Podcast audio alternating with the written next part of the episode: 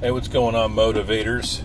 Doctor Drill with the Making Motivation Podcast, coming to you on Monday, August thirtieth, twenty twenty-one.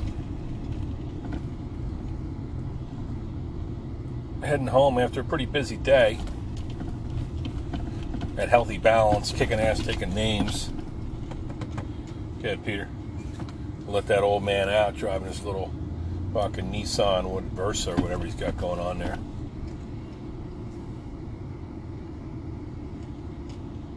Do the right thing. Let somebody out if you can when you're driving around.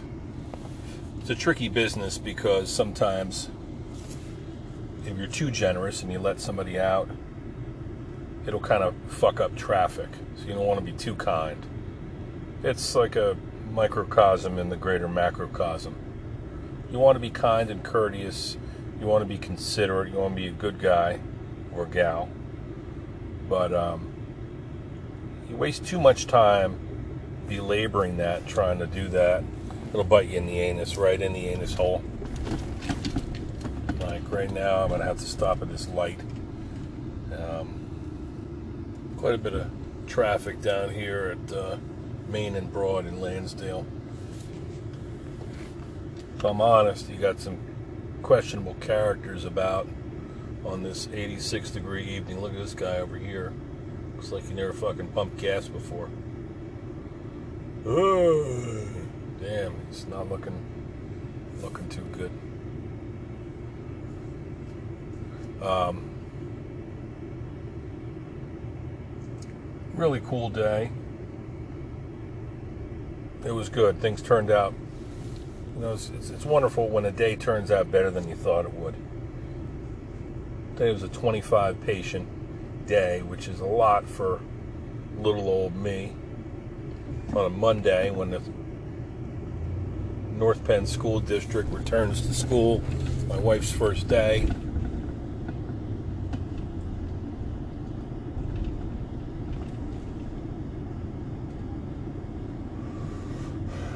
My kids going back to school tomorrow. Today was their last day off. You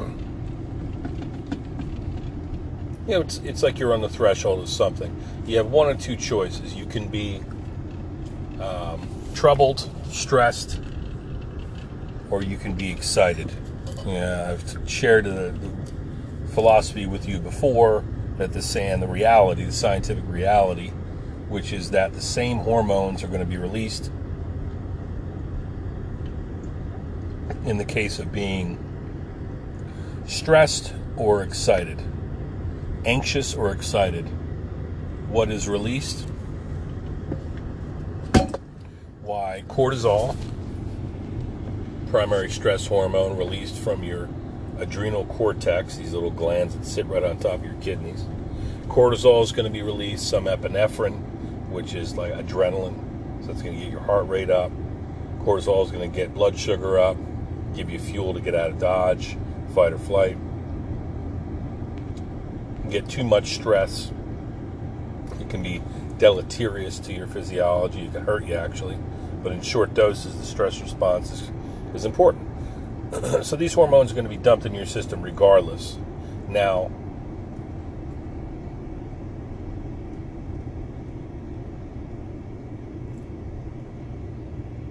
if you can reframe it and say, you know, I'm not anxious, I'm excited, then you're setting yourself up for success. I had a couple little kiddos today, uh, family that I love so much. Used to live right across the street from me. And their daughter, now they have two kids, uh, I'm going to say she's going into first grade. So what is that, five, six, seven, maybe she's six or seven. She's going into first grade. And her, her little brother is going to be going into nursery school. And I think, wow, such wonderful people. I used to see this little girl come in with her parents. They'd bring her in, and she was, they just lived across the street, so they got we got to know each other, and just that story went on from there. They joined the boot camp. They became fast friends. A lot of love among us, and uh, this little girl, she was so apprehensive, so cautious of big bad Doctor Rowe, you know, coming in and didn't want to engage with me. And then next thing you know, she was speaking a little bit, and she'd come in and I'd play her ukulele song, and then we, and she'd come in, we'd talk a little bit more, and and she opened up, and now she really enjoys coming in with her with her parents. Just, you know, sits out in the car right now because of the COVID cooties. But they're going to school tomorrow. And I saw this little girl and her and her brother in there, and the big smiles on their faces. Said, "How you guys feeling? You going to be going to school?" She said exactly that. She said, "Yeah, well, I'm excited. I'm also a little scared." And I tried to impart the reality, which I believe is that, and what my experience has been, is that once you've done something, it's just a feather in your cap. It might take you a few times, you know, the first week of school, the first month of school, the first year of, of school, and, and getting used to this new environment and everything. All the, all our senses are process it differently. The sight, sound, smell, taste, and touch. We have to accustomize ourselves to it. We have to acclimatize ourselves to it. And once we've done it, it's like, okay, yeah, this is the way it is. The next, maybe then you're the kid that shows up, you know, when you're in fifth grade, maybe you're showing up to welcome the kindergartners and being the safety on the bus and all these things. I got news for this first grader and this nursery schooler. You know, my kids are going into seventh grade and freshman year in high school, respectively, and they are nervous. You know, my students who are eighteen, nineteen, twenty, in their twenties, they are nervous to start college. Other people are nervous to go back. Teachers, principals are nervous for their day one. And everybody has to process things. You know, it's all, we're only human, and these events can be stressful or they can be exciting. You know, I I think we only have one choice, and that is the right choice, which is to be excited. You know, I'm tired of being scared. You know, when I say that, I'm not I'm not scared physically. I'm, I'm scared sometimes during this crazy past couple years with all the pandemic and the divisiveness and the shutdowns and the masks and the vaccines and just all the polarization in our society.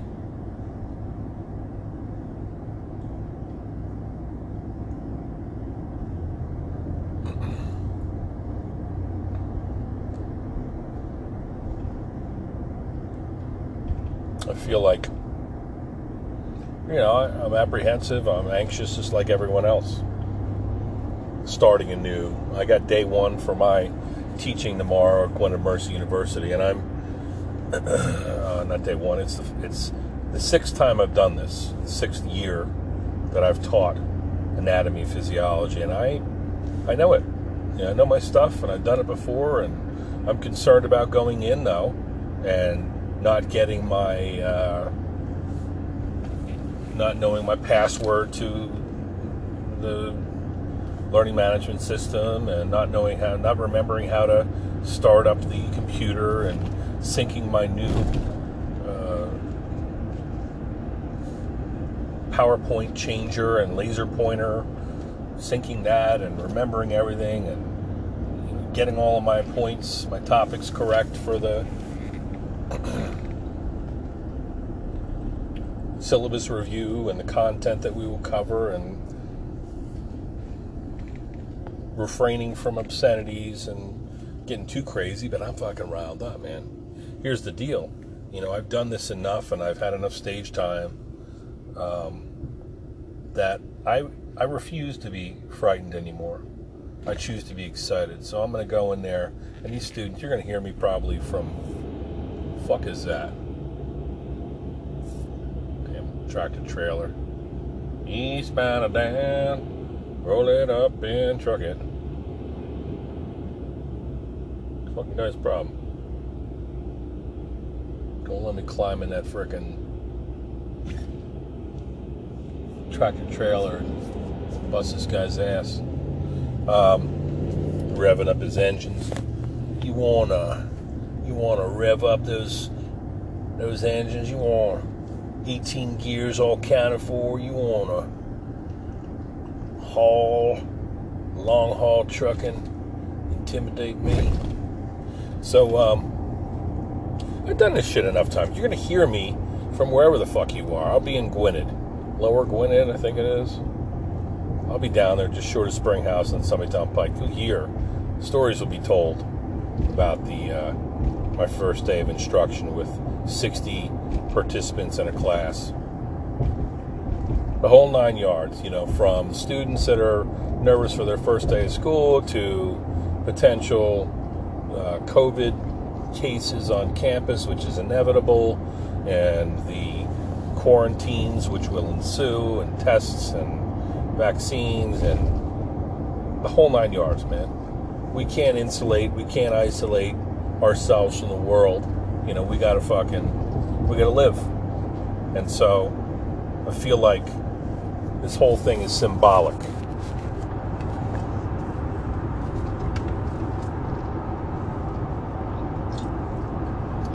Okay? This whole exercise is symbolic.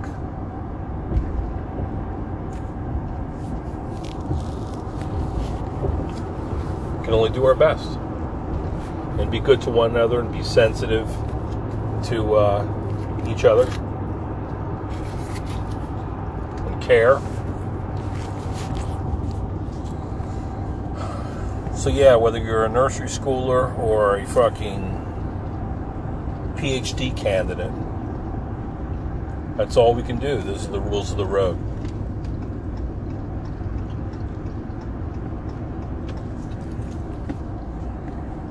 That's happened. I'm going to freaking bring my ukulele in there. I'm going to strum, strum, strum.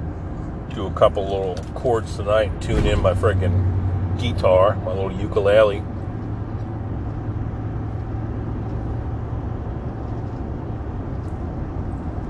So I can get everybody riled up.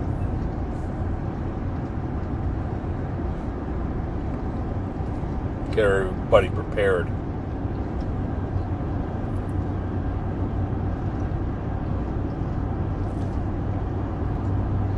What else?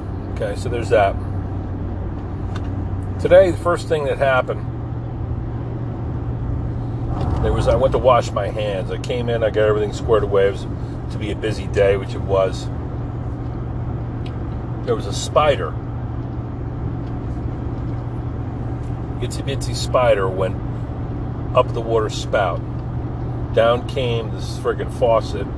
Turned on the faucet and washed the spider out. But I didn't have the heart to kill this arachnid. I didn't want to do it harm. I didn't want to see it go down the water spout and drowned or drown. Um, to mean a horrible, terrible end. And I just couldn't, I don't know, I couldn't look away. I couldn't do that. So I washed my hand. My hands had a trickle. And let this thing crawl up the side of the, the sink, the inside of the sink, where it didn't seem to get the point that it was going to die if it stayed there. Excuse me. So patient after patient, I washed my hands, and the thing remained there until I finally grabbed the paper towel, picked it up.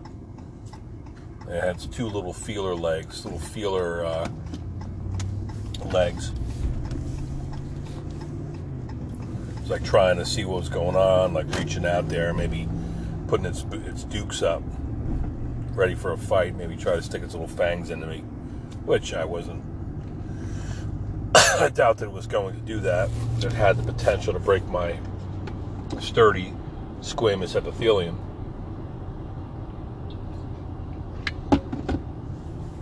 But, you know, I was a little creeped out, so I just picked the spider up with a piece of paper towel, and then it was all good. I put it on the back of the toilet, and it kind of crawled away. It's probably living in and around my toilet, my back bathroom. I don't care if it's there. You know?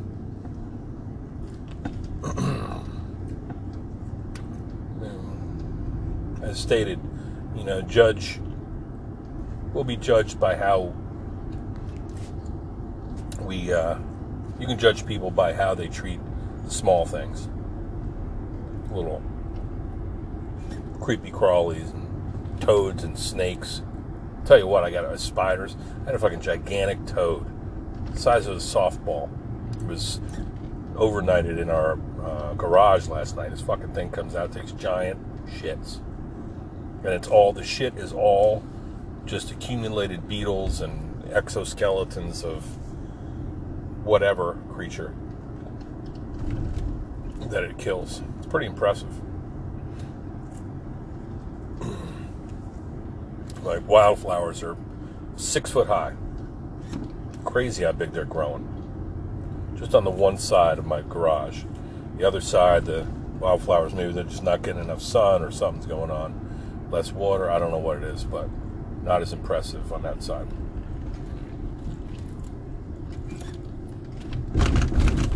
Um, so I saved that spider, and I'm proud of myself for doing that.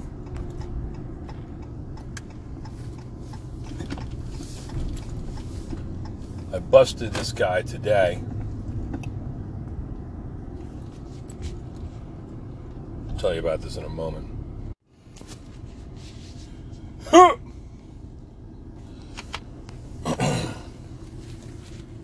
So as I was saying,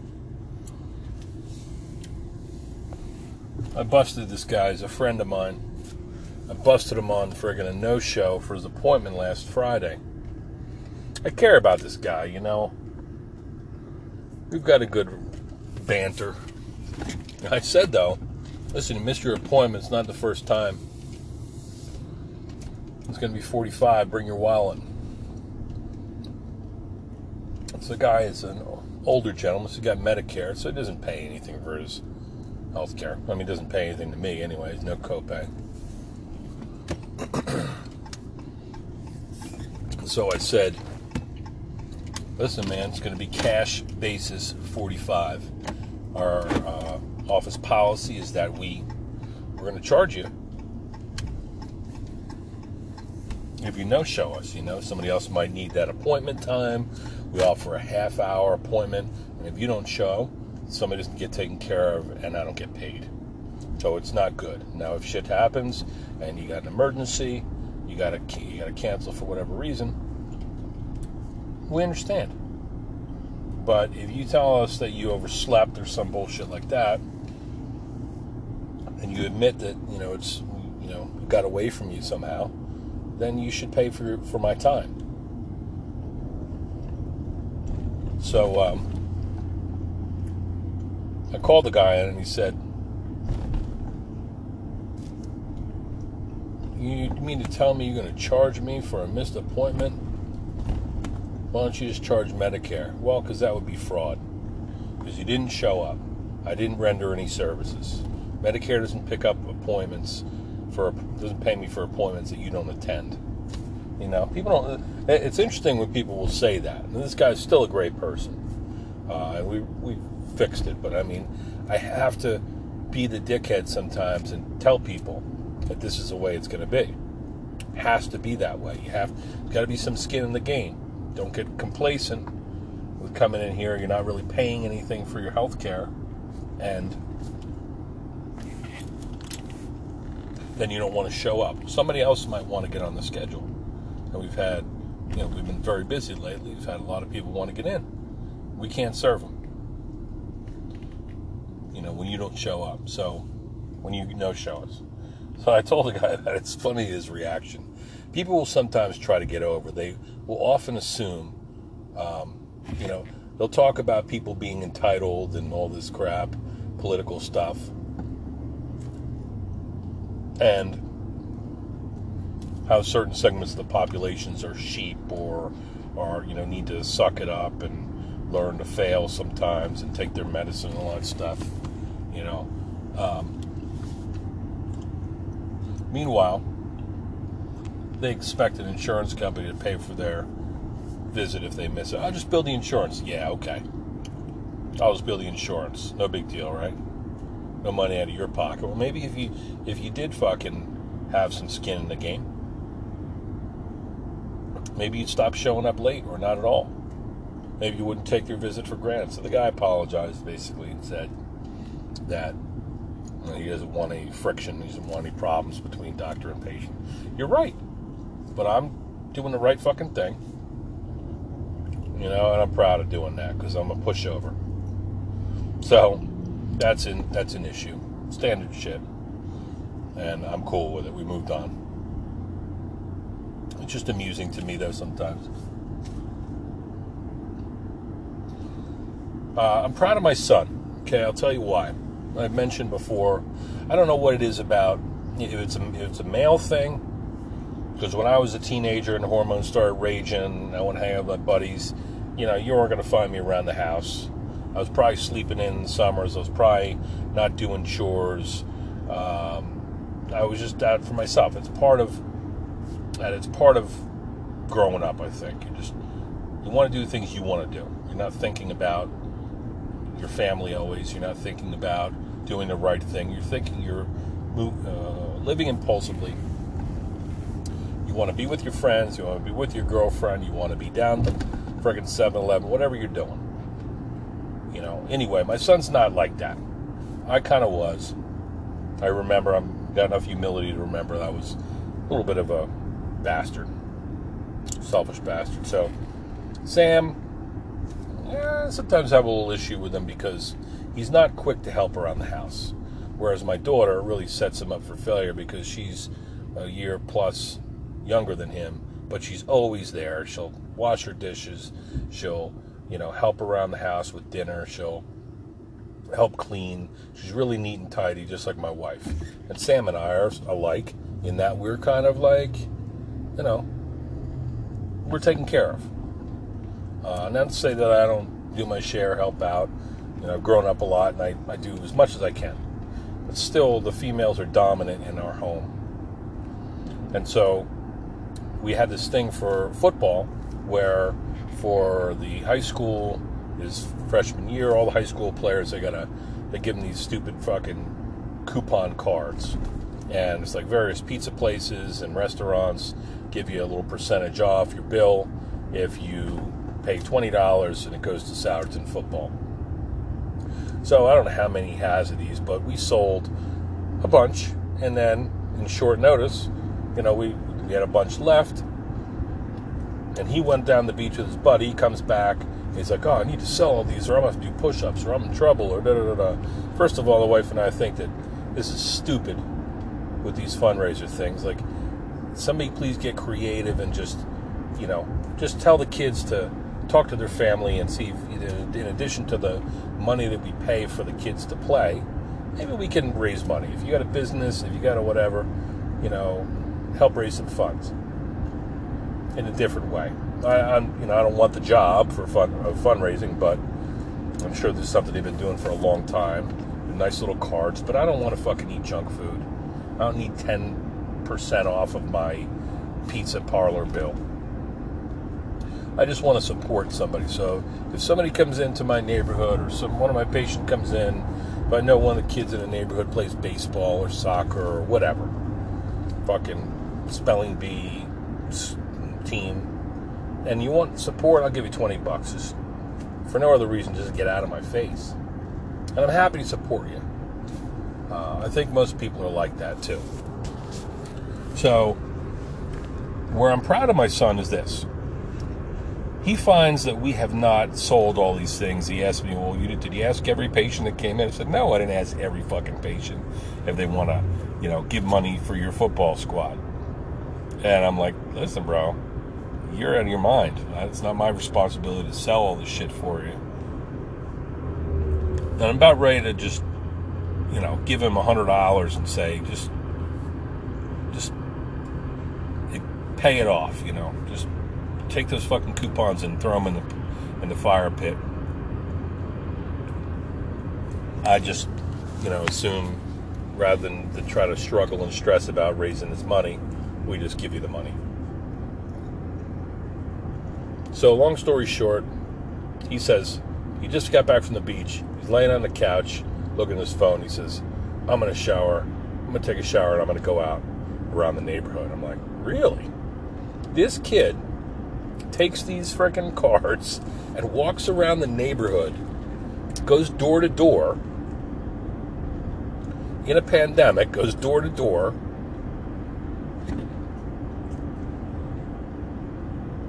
and asks people if they want to do this. He says, what should I say, Dad? I gave him a little script. Hey, Sam Oberst, it's freshman football. I don't know if you consider supporting us. And he sold eighty dollars, one hundred dollars worth of these things, twenty bucks a piece. So five, you know, five of the things, which I think is a big deal. Because when I was a kid, um, I hated shit like that. I had friends who were doing Pop Warner football and stuff and cheerleading and had to get, take a coffee can and walk around the neighborhood and ask people, hey, would you like to, we're collecting for Pop Warner, or we're doing this, or I had a, I was had a paper route, Asbury Park Press, and so I had to do something called collecting. So I delivered the papers, and that was a whole ordeal, subject of another podcast, but papers are dropped off in my driveway. Me and my mom put them together at freaking five a.m. or something. Put all the little sections inside the main thing, and they were all bundled together with this, you know, twine or plastic strips or whatever that shit is. We'd drop them off in the yard, in the driveway, and then we'd have to put them together. We'd have freaking black shit all over our hands. The ink would smell very distinct, like newspaper. I can smell it right now just thinking about it. It's a good smell. Newsprint. It's probably carcinogens or something. So I delivered these papers. Started out doing it on a bike with a big bag. You wrap it around your head, your uh, handlebars, and then you go cruising around. You you drop the papers off, and then the people didn't like you. They wanted to drop it all the way on their stoop, put it inside the door, put it in the slot. Some people never did anything, so you throw it, when it rained, you had to put a sleeve on the friggin' newspaper so it didn't get wet. Some people had a dedicated box for the Asbury Park Press, a little blue plastic box. And then every month you had to go around and collect, quote unquote. Coming, I'm collecting for Asbury Park Press. You had to go up to their door and say, hey, yeah, Missus Smith, Jones, whatever. Um, hey, Mister McGillicuddy. Um, here for the Asbury Park Press. You put a little, uh, small, tiny little manila, like a hand-sized manila folder in their door and say, this is the money for the Asbury Park Press. So people would put dollars and coins in there, and, you know, that would be like whatever it was. You had to keep track of all this shit. It was a pain in the fucking ass. Anyway. It was a pain in the ass to go collecting. If somebody didn't leave you the envelope, you had to knock on the door and call them on and say, like, hey, you know, you didn't pay for the Asbury Park Press. And sometimes you get nice people, sometimes you get assholes. The different smells of their homes. Smokers, or, uh, you know, an, an old carpet, or people with dogs, or um, people with alcohol on their breath. Um... Takeout food, uh, evening dinners, uh, morning breath, well, anything you can imagine. You go in somebody's home, the, ha- the habitable spaces. You would catch a whiff of all this, and it wasn't all bad smells. It's like I said, when you pull up into a port and you go to Spain or Israel or Greece or wherever, and you pull into that port, you can smell the city. You can smell the people. You can smell the gas products. You can smell the food. You can smell the, the farts. You can smell the sea water. You can smell the dead fish along the dock. You can. It's it's a combo. It's a very distinct smell. Um, depending upon where you pull in, there's some similarities and there's some differences. Very interesting. So same thing when you stick your nose in that door, when a storm door opens, and you can tell, you know, what it's going to smell like. Very, in the, back in the eighties, very common. Cigarettes, carpet, mothballs. People use mothballs, I think, to ward away um, pests in their shrubs and shit like that, under their crawl spaces. All that stuff. Um, Very interesting. It was a pain in the fucking ass to ask people for money. You ever do that? People say, oh, I used to sell cutlery, Ginsu knives, door to door. Oh, I used to sell vacuum cleaners or encyclopedias. Have you ever done that? Have you ever sold? Like, hey, we got to go around and sell this, that, and the other. Like, we're going to show up and we're going to sell things. Oh, my God. People are terrible to you. Go sell t-shirts at a concert or something like that. I never did that, but you ever see the, the how, how ruthless those folks are? They just fucking, you know, however much they're paying for these t-shirts, if they can sell them for twenty bucks, you go to a Grateful Dead show, people are going to be, you know, coming in with bags and bags of these t-shirts. And you want one. You just attended this concert. You'll pay twenty bucks. If you say ten, they'll give it to you. You got ten dollars cash, they'll give it to you, rather than lose a sale. So it's a pain in the ass. Anyway, Sam goes out there, comes back, drops a friggin' pile of cash on the on the counter, and then sits that back down, looks at his phone, saying, this guy, I cannot believe. What balls. You know, what courage to do that. Like, if you can, and he does the same thing. He tells us, like, yeah, I got some, a snap from a girl, like, whether it's Snapchat or um, Instagram or whatever, you get people's handle. Like, hey, what's your handle on Insta? What's your Insta page? And people, you know, girls will give you the thing. Okay, well, yeah, you can see me. I'll be your friend on Insta. And maybe they keep in touch that way. You don't, he, he's doing that all day long, man. He's, you know, picking up chicks. He's respectful about it, but he's like out in the world doing this stuff, and, and that's what it takes, I think, to be successful in this life. You have to have audacity. You have to have the audacity to show up and go door to door. You have to have the audacity to put yourself out there and risk losing. Risk that girl saying, or boy saying, hey, you know what? I ain't giving you my number. And giving you my Instagram handle. I don't know who you are. And, you know, sometimes it's going to happen, statistically speaking. And sometimes on day one, you know, for school, back to school, back to work, back to whatever, teaching, back to the office, during a pandemic, when you got hurricanes lashing away at the shores and hundreds of thousands of people, probably millions of people in the South without Um, electricity, and you got, you know, political strife and country, tra- you know, trying to leave, uh, and in their embedded status there in a foreign land, and pot shots taken at them with rockets and roadside bombs and fucking trucks laden with with uh, T N T or whatever the fuck else they got going on there. This is the world that we live in right now. There's still a lot of good. There's a lot of great people out there that are just trying to, to do, you know, to stay, keep their head above water. They're trying to do their best. They're trying to survive as well. And there's strengths in numbers. Maybe if we understand, you know, try to understand where people are coming from and try to, you know, it, you know, one, one thing that I, I'm going to end on this note. Talking to somebody this this evening, and she said, uh, you know, uh, such and such, uh, you know, really thinks you helped her, you know, referral. It was this doctor, it was this dentist, uh, one of the hygienists said, you know, go see Doctor Rogers, he's helping me. So she came in, and I helped her a couple visits, making her feel good, you know, getting her prepared for a big event. So she said, oh, the other doctor might might consider coming in too. I said, Well, I really appreciate that. I appreciate you confiding in me and sending people my way. I, I do my best for you. And she goes, yeah. I said, you know, I, I make it my my business to try to destroy the stereotypes in my profession. Like anybody who's had a bad experience with a chiropractor, with a former Marine, with a whatever, whatever the fuck. Usually it's a chiropractor thing.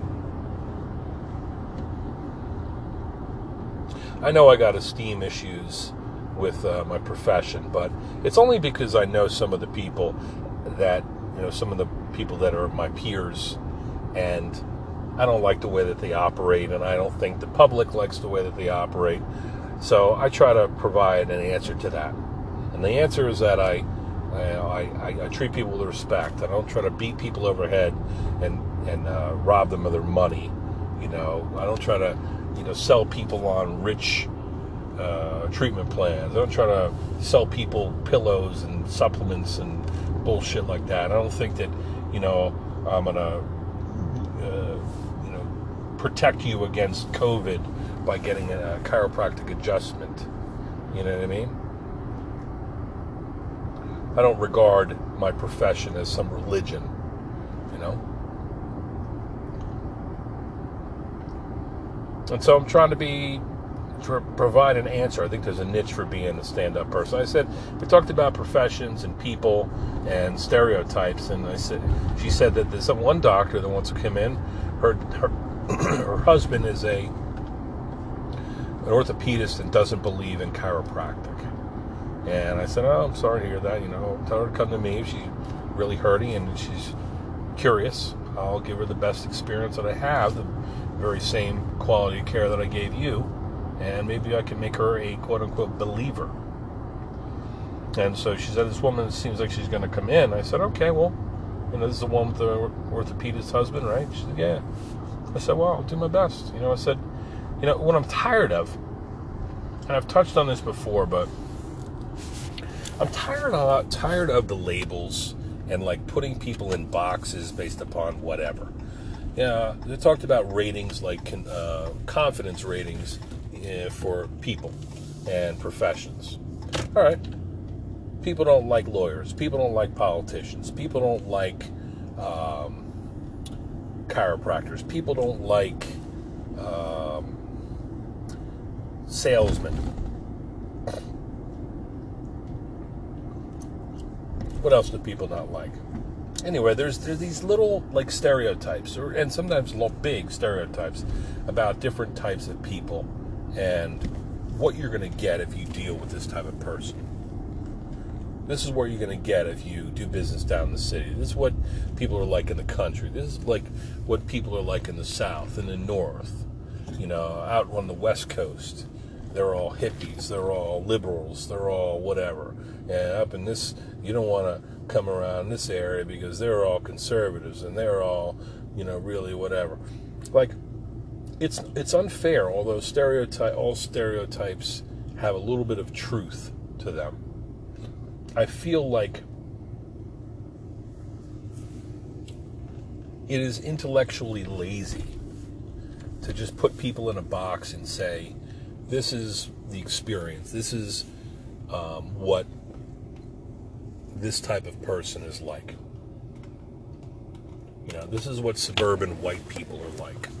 This is what urban minorities are like. This is what Afghanis are like. This is what the Taliban's like. This is what the ISIS-K is like. This is what celebrities are like. This is what um, you're going to get from working class people today.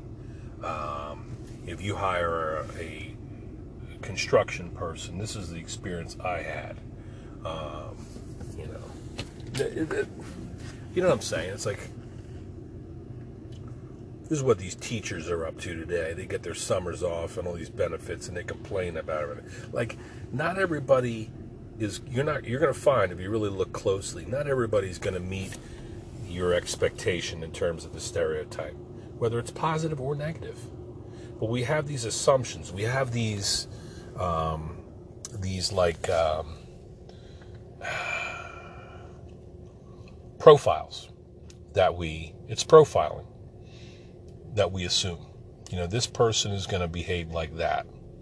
And we do this in a, you know, semi-intelligent way because we're trying to develop patterns. We're trying to understand things and predict things, predict the unknown. This is what my first day back into class is going to be like. Well, I'll tell you what, I'm going to fucking completely blow my students out of the water in terms of their expectations. I'm not going to meet their expectations of day one. Not going to be stress, syllabus reviews, boring shit, reviewing policies. You know, I'm going to freaking play the ukulele. I'm going to get telling stories. I'm going to get right into it. I'm going to meet and greet. I'm going to, you know, allay their fears. I'm going to make people feel good. Because I don't want to feel stressed. I want. I don't want to feel anxious. I want to be excited. So that's what I'm going to choose. I'm going to tell a, tell a story about that very thing the first day. I want to be excited. I don't want to be stressed. I don't want to be scared. I want to be informed. How about that? Don't be anxious. Be excited. Don't be scared. Be informed. You know, this is what going to school, learning things is all about. Removing the um, the guesswork.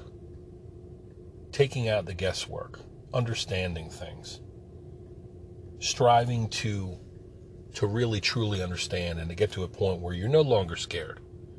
You're no longer a lemming. You're no longer um,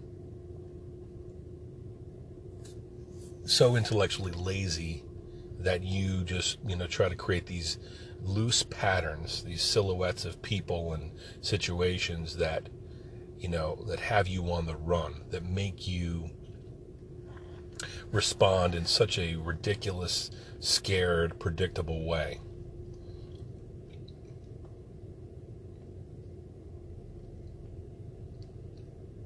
I think it's so fucking lazy, man. And I thought it makes me, it really interests me too. I mean, I, I told you stories before. I think I mentioned to you how I have a music, a friend who's a music teacher. And he said, I asked him how the different segments of the orchestra, what are their personalities like? Is there a stereotype for a brass section? And how about percussionists or woodwinds or, you know, whatever? You know, what is the stereotypical tuba player like? You know, I actually know somebody who's a tuba player, like on a collegiate level, on a on a orchestral level. I know a violinist as well. What is a violinist like?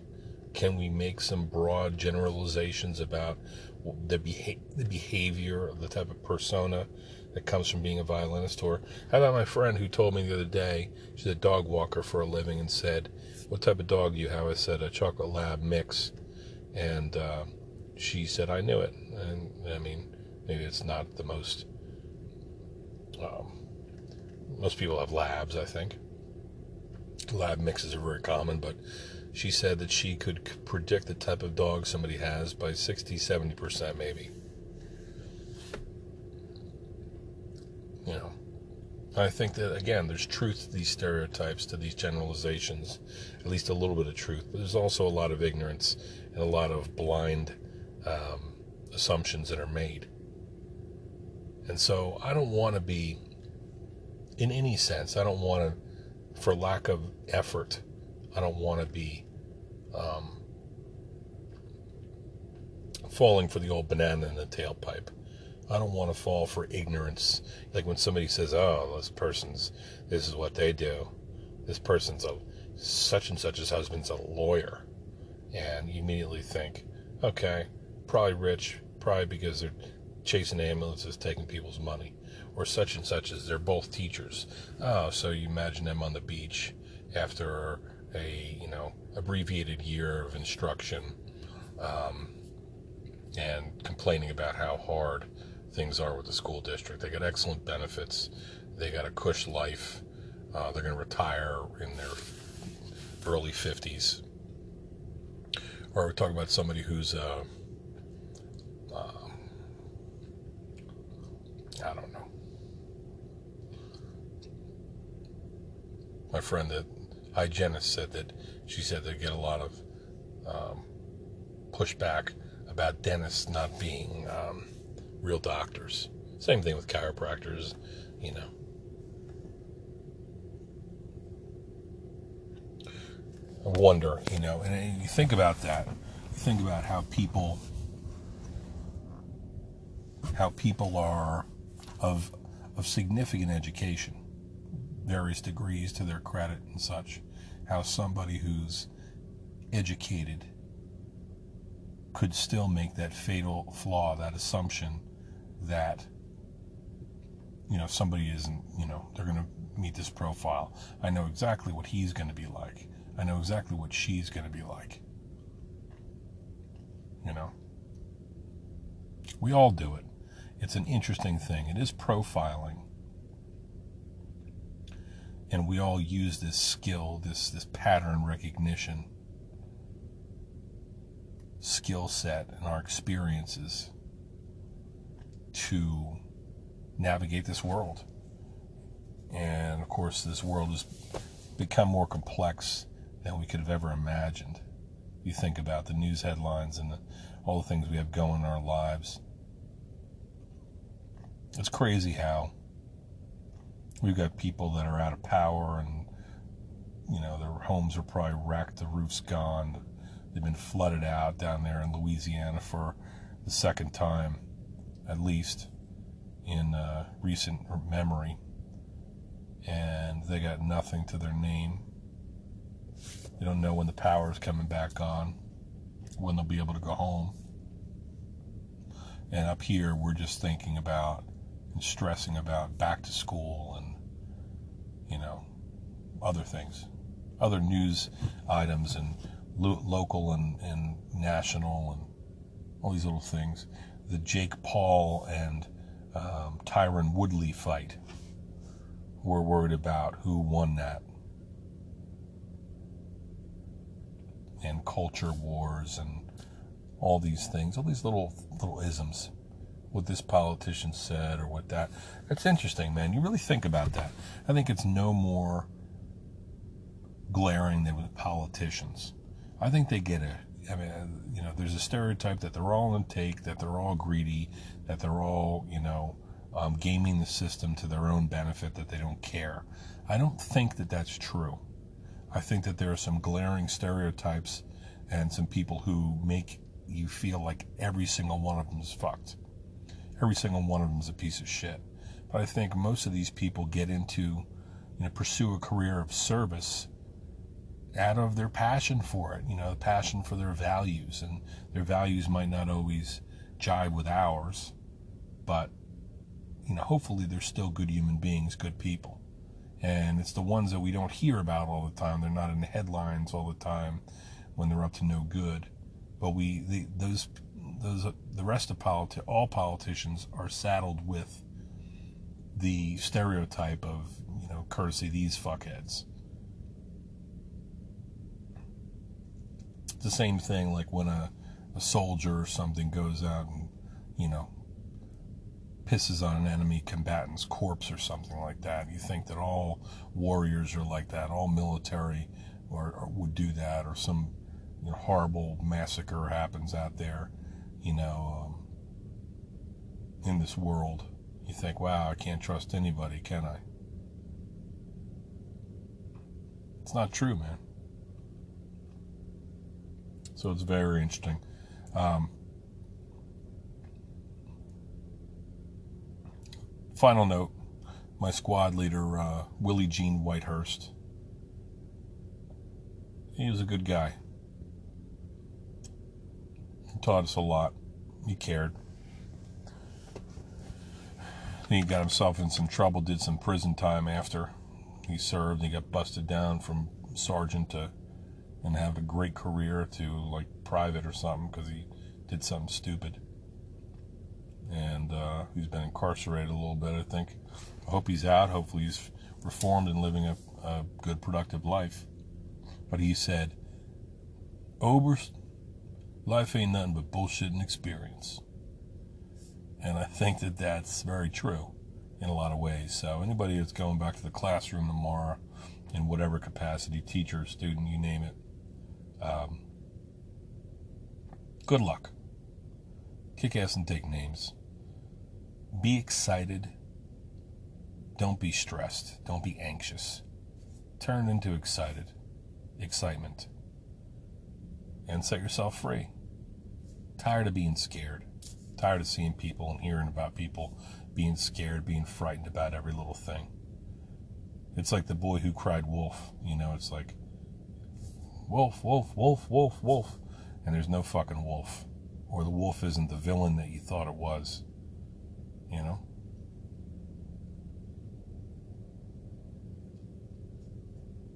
And so you have to be open to other possibilities, like maybe domesticating that wolf.